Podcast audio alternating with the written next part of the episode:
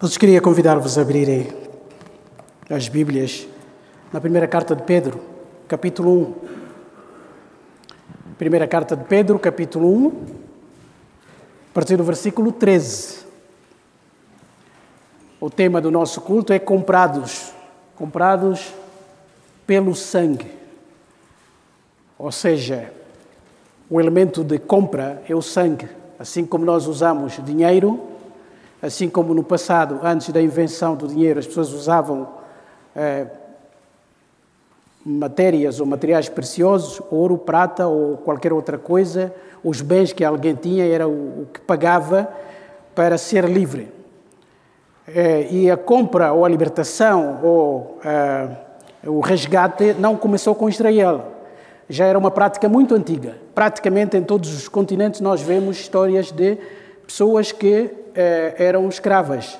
Talvez não no conceito recente da escravatura, porque os escravos eram uma espécie de um funcionário, só que estava na dependência do seu senhor. Trabalhava para ele, eh, todavia, eh, toda a sua vida eh, devia a esse patrão, e nós até sabemos que às vezes havia famílias inteiras que viviam nas fazendas dos seus proprietários, ou seja, eram funcionários lá, mas eles também, como família, digamos assim, eram praticamente bens daquela pessoa. Então, tinham mais ou menos algumas regalias, alguns até recebiam algum salário, só que para se libertarem, eles precisavam de ter fundos, economia, para um dia pedirem a sua libertação, o resgate. E assim se tornavam independentes, livres. E a Bíblia vai buscar essa linguagem para falar da nossa própria salvação. É claro que em Israel também havia, nós quando lemos o Antigo Testamento vemos que há pessoas, há israelitas que tinham servos, é? tinham escravos, vamos dizer assim. No tempo de Jesus havia escravatura. É, muitos ficam revoltados, dizem, mas como é que o Senhor Jesus não atacou logo isso? Como é que os apóstolos não atacaram a escravatura? A ideia não é essa, porque a abordagem cristã é diferente. A abordagem cristã nunca é de fora para dentro, nunca é de manifestações sociais para o interior. É sempre o contrário. É um trabalho interior do coração para os resultados externos. É dessa forma que o cristianismo tratou a escravatura. E nenhuma sociedade, nenhuma entidade social ao longo da história da humanidade contribuiu tanto para a abolição da escravatura como o próprio cristianismo.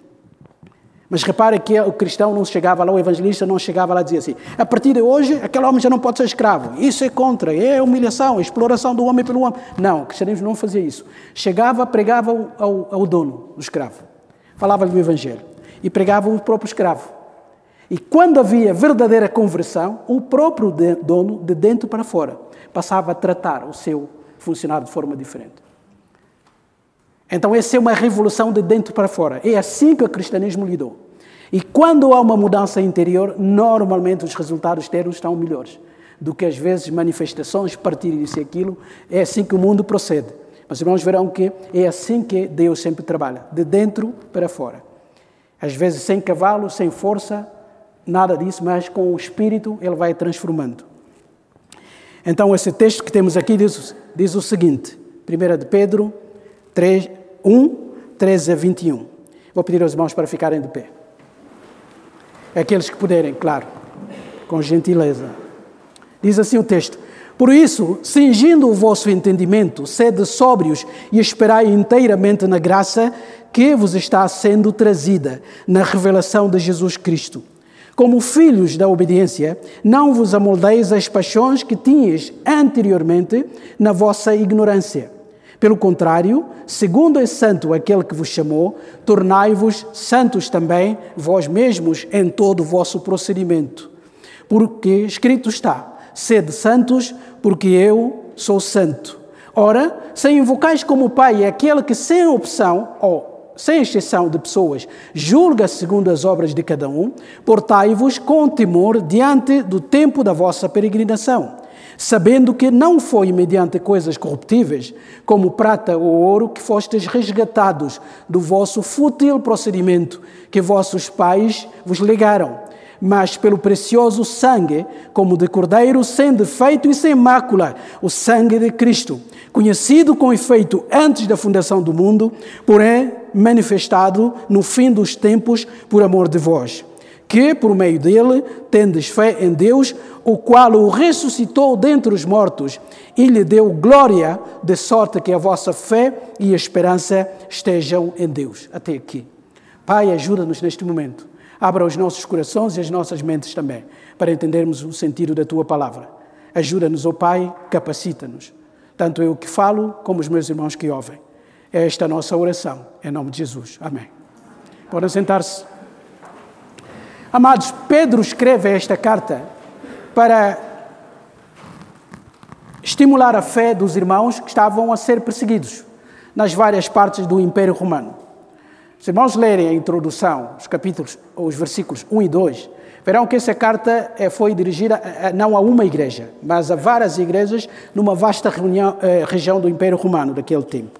Com o passar dos anos, depois da morte do Senhor Jesus Cristo, Jerusalém deixou de ser o centro do próprio cristianismo. É, depois sabemos que foi Antioquia, que passou a ser o centro, aliás, a primeira igreja, vamos dizer assim, internacional, onde havia judeus e gentios. Uma igreja extremamente missionária que enviou Paulo e Barnabé e outros missionários também. Mas também, com o passar do tempo, é, o centro, digamos assim, do cristianismo passou mais para a Ásia Menor. E a cidade, digamos assim, a cidade-chave para a propagação do evangelho para o mundo foi Éfeso. Então, aquela cidade era a maior daquela área e Paulo sempre trabalhava estrategicamente. Mais tarde ele chegou lá e a partir de Éfeso, então, todas as outras igrejas foram formadas e até algumas pessoas da Europa também começaram a ser alcançadas.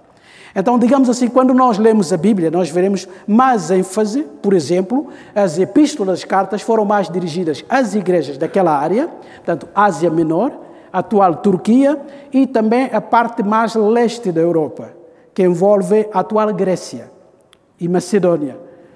No norte, Macedônia e no sul, a Acaia. Os irmãos verão que em toda a Bíblia, em todo o Novo Testamento, as cartas que nós temos, nenhuma carta é enviada para Jerusalém. O que mostra que nessa altura, provavelmente, Jerusalém já não tinha aquele impacto. Até porque os cristãos foram morrendo, os apóstolos foram morrendo, alguns perseguidos não havia. Então, todas as cartas que nós temos no Novo Testamento, dirigidas às igrejas, praticamente são as igrejas dessas duas áreas, não é? Ao norte, Tessalônica, a carta aos Filipenses, etc. No sul, temos a carta aos Coríntios, ou as cartas aos Coríntios. O resto das cartas praticamente são na Ásia Menor, né? Até as sete cartas de Apocalipse são todas dirigidas às igrejas que estavam naquela área. O que nos leva a pensar e a concluir, por estudo, pela história, de que nessa altura, desde 30 anos ou 20 anos depois da morte do Senhor Jesus Cristo, até o fim do primeiro século, aquela foi a zona de maior impacto em termos do cristianismo também. Até a última carta da Bíblia, ou livro, Apocalipse, foi dirigido exatamente às igrejas que estavam naquela área. E quando Pedro escreve, escreve para as igrejas que estavam naquela área. Portanto, os crentes estavam espalhados, perseguidos, etc, etc. E ele queria consolar, não é? Os irmãos podem confirmar, é sempre bom confirmar, não é? Quando alguém está a pregar, temos que confirmar com a nossa Bíblia. Trouxeram Bíblias?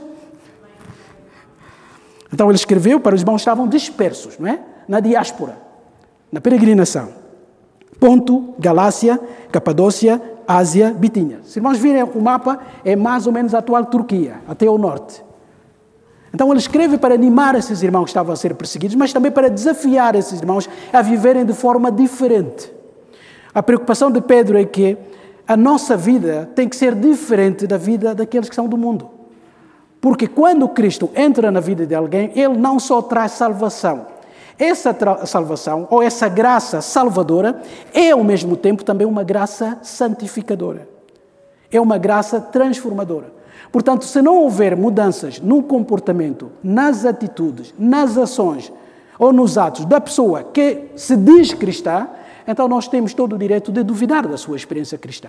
Porque o mesmo Espírito Santo que convenceu o seu coração para a conversão, para a mudança, portanto, é o mesmo Espírito também que começa desde aí a operar na sua vida para as transformações que são necessárias.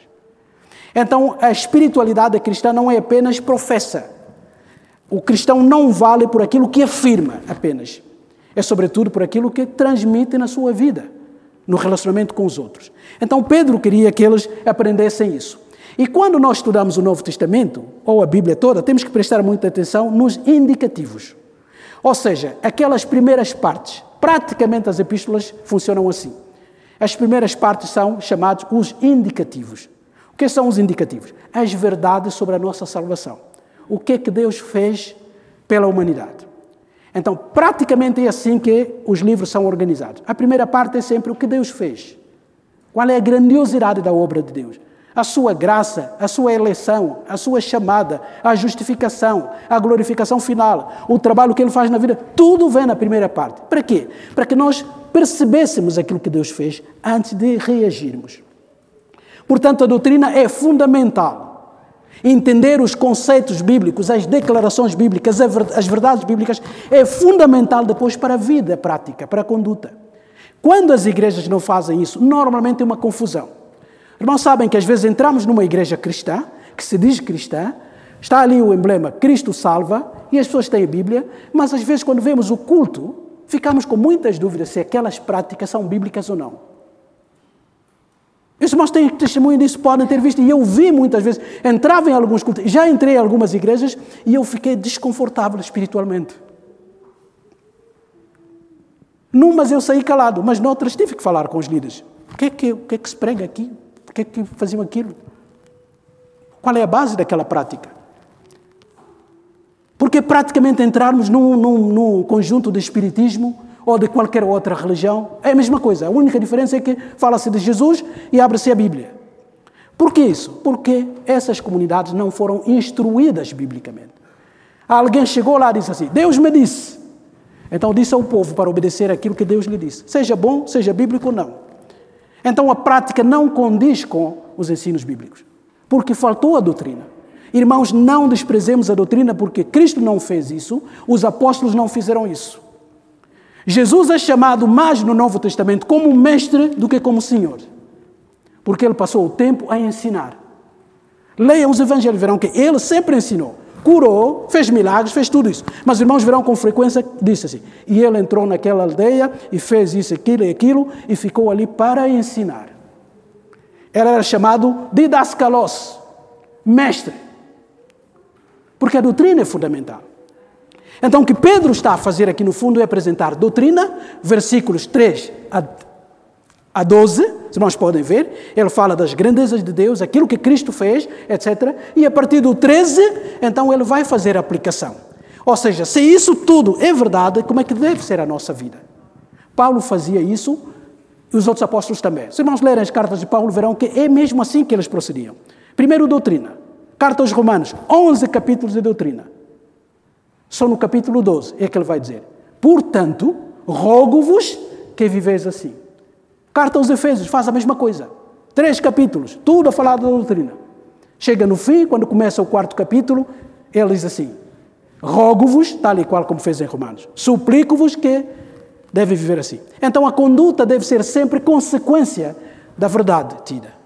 Então Pedro está a fazer isso. Ele já disse a doutrina, já disse o que Deus fez, agora ele faz a aplicação e diz assim, versículo 13: Por isso, cingindo o vosso entendimento, ou algumas versões dizem, os lombos do vosso entendimento, essa é uma linguagem que nós já não usamos. Num outro, outro linguajar português, ele está a dizer assim: arregassem as mangas. Cingir os lombos é preparar-se para a ação. Antigamente as pessoas vestiam-se, ou no, no, no Oriente ainda se vestem com robes robes compridos ou saias, homens e mulheres.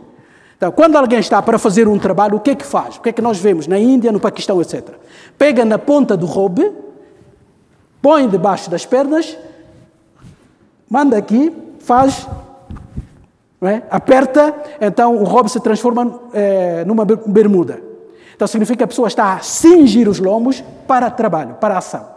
E Pedro, ou a Bíblia, quando diz cingir os lomos do vosso entendimento, está a usar o mesmo princípio. Está a dizer, preparai-vos mentalmente como alguém que está a arrumar a roupa para trabalhar.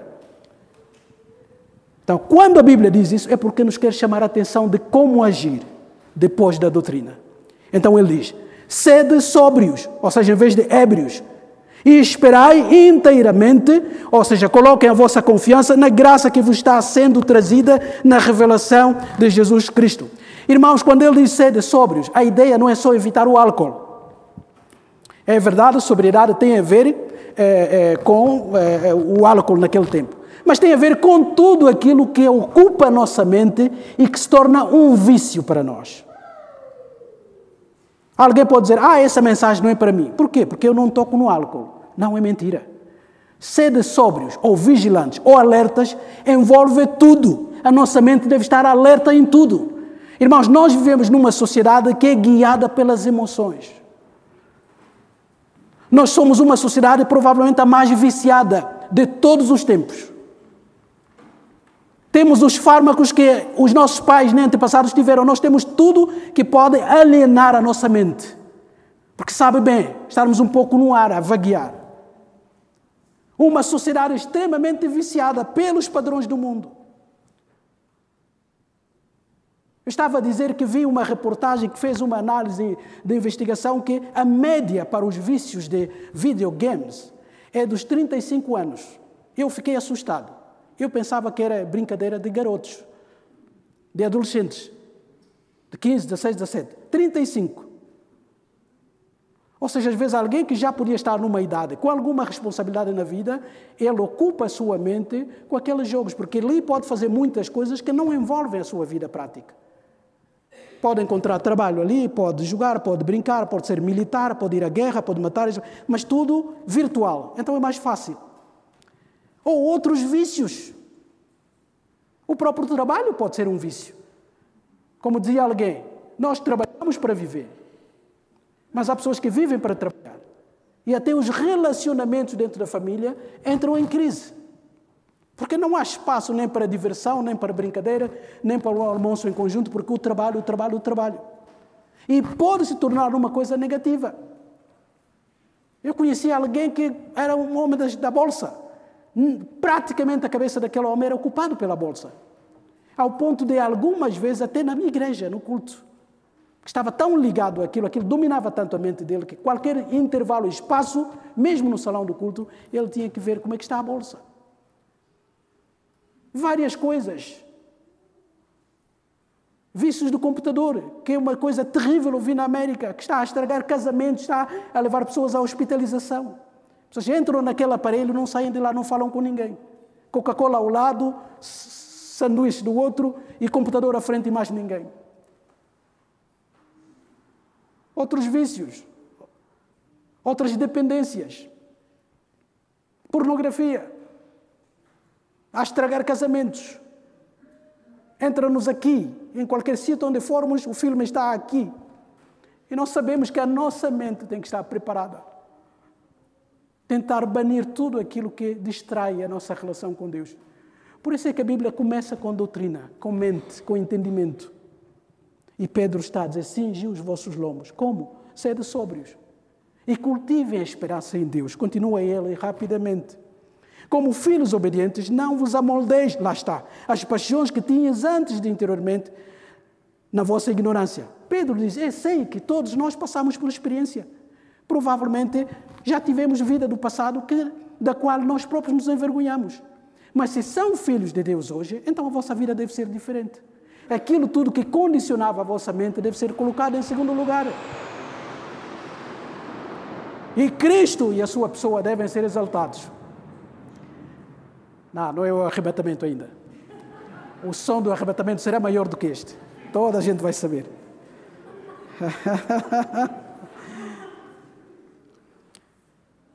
Voltemos aqui. Pelo contrário, em vez de deixarem que a vossa mente seja dominada por essas coisas, por mais divertidas que sejam, não façam isso. Então, antes disso, diz ele: segundo é santo aquele que vos chamou, sede santos. Há uma compatibilidade genética entre o pai e os filhos, entre o material genético dos pais e dos filhos. Eu contava hoje de manhã e rapidamente que houve um casal em Inglaterra casal de, um casal de pessoas de, de pele branca, mais clara, e que tiveram gêmeos, e uma das gêmeas, acho que eram meninas, saiu praticamente com uma cor mais escura do que a minha. Isso nós podem imaginar isso. O que é que se passa aqui? Por que esse espanto? Por que essa necessidade de avaliação, de análise para ver o que é que se passa? Porque não é normal. Porque seria normal é que o filho devia trazer algumas características dos pais a cor da pele, dos olhos, etc, etc. Isso é que é natural, porque o filho traz, consequentemente, alguma coisa da carga genética dos pais. Naquele caso não foi. E qual foi a ideia normal? Houve qualquer coisa que a mãe fez alguma coisa que não devia. Mas não foi nada disso.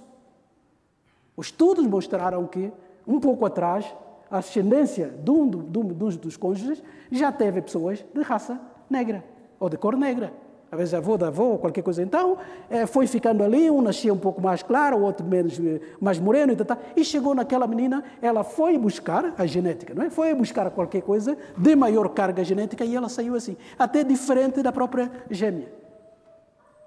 As voltas que a genética dá, não é? Porque é assim, porque é natural que nós tra é, é, é, tragamos, digamos assim, as marcas genéticas do nosso pai. E Pedro está a dizer isso. Se o vosso pai é santo, vocês devem ser santos. Não combina com a genética espiritual que os filhos sejam quase o contrário do pai. Cedem assim. E esse pai que é nosso pai, que nós devemos obediência, não é por ser o nosso pai que nós podemos viver de qualquer forma. É como os filhos que vivem na casa do pai, mas não obedecem o pai, não obedecem a mãe, acham que já são adultos, mas também não saem para viver sozinhos e mandam lá, entram quando quiserem, saem quando quiserem e acham que os pais não podem dizer nada. Não pode ser assim. Então, se és adulto, saia e assuma a vida. Se está aqui, por favor, obedeça a quem te dá teto e coloca pão na mesa. Então, Pedro, no fundo, está a dizer aqui: esse mesmo Deus que é nosso Pai, ele tem autoridade sobre nós, porque ele também é juiz. E nós não podemos viver de qualquer maneira o que ele está a dizer. Versículo 17. Se invocais como Pai aquele que, sem exceção de pessoas, julga segundo as obras de cada um, portai-vos com temor. E aqui é reverência, não é? Não é medo paralisante. Aqui é reverência. Durante o tempo da vossa peregrinação, sabendo que não foi mediante coisas corruptíveis, como prata e ouro, que fostes resgatados do vosso vil procedimento que vossos pais vos legaram. Então, saibam uma coisa: vocês são filhos, sim. Mas sabem qual foi o preço para vocês se tornarem filhos de Deus? Todo ser humano não é filho de Deus.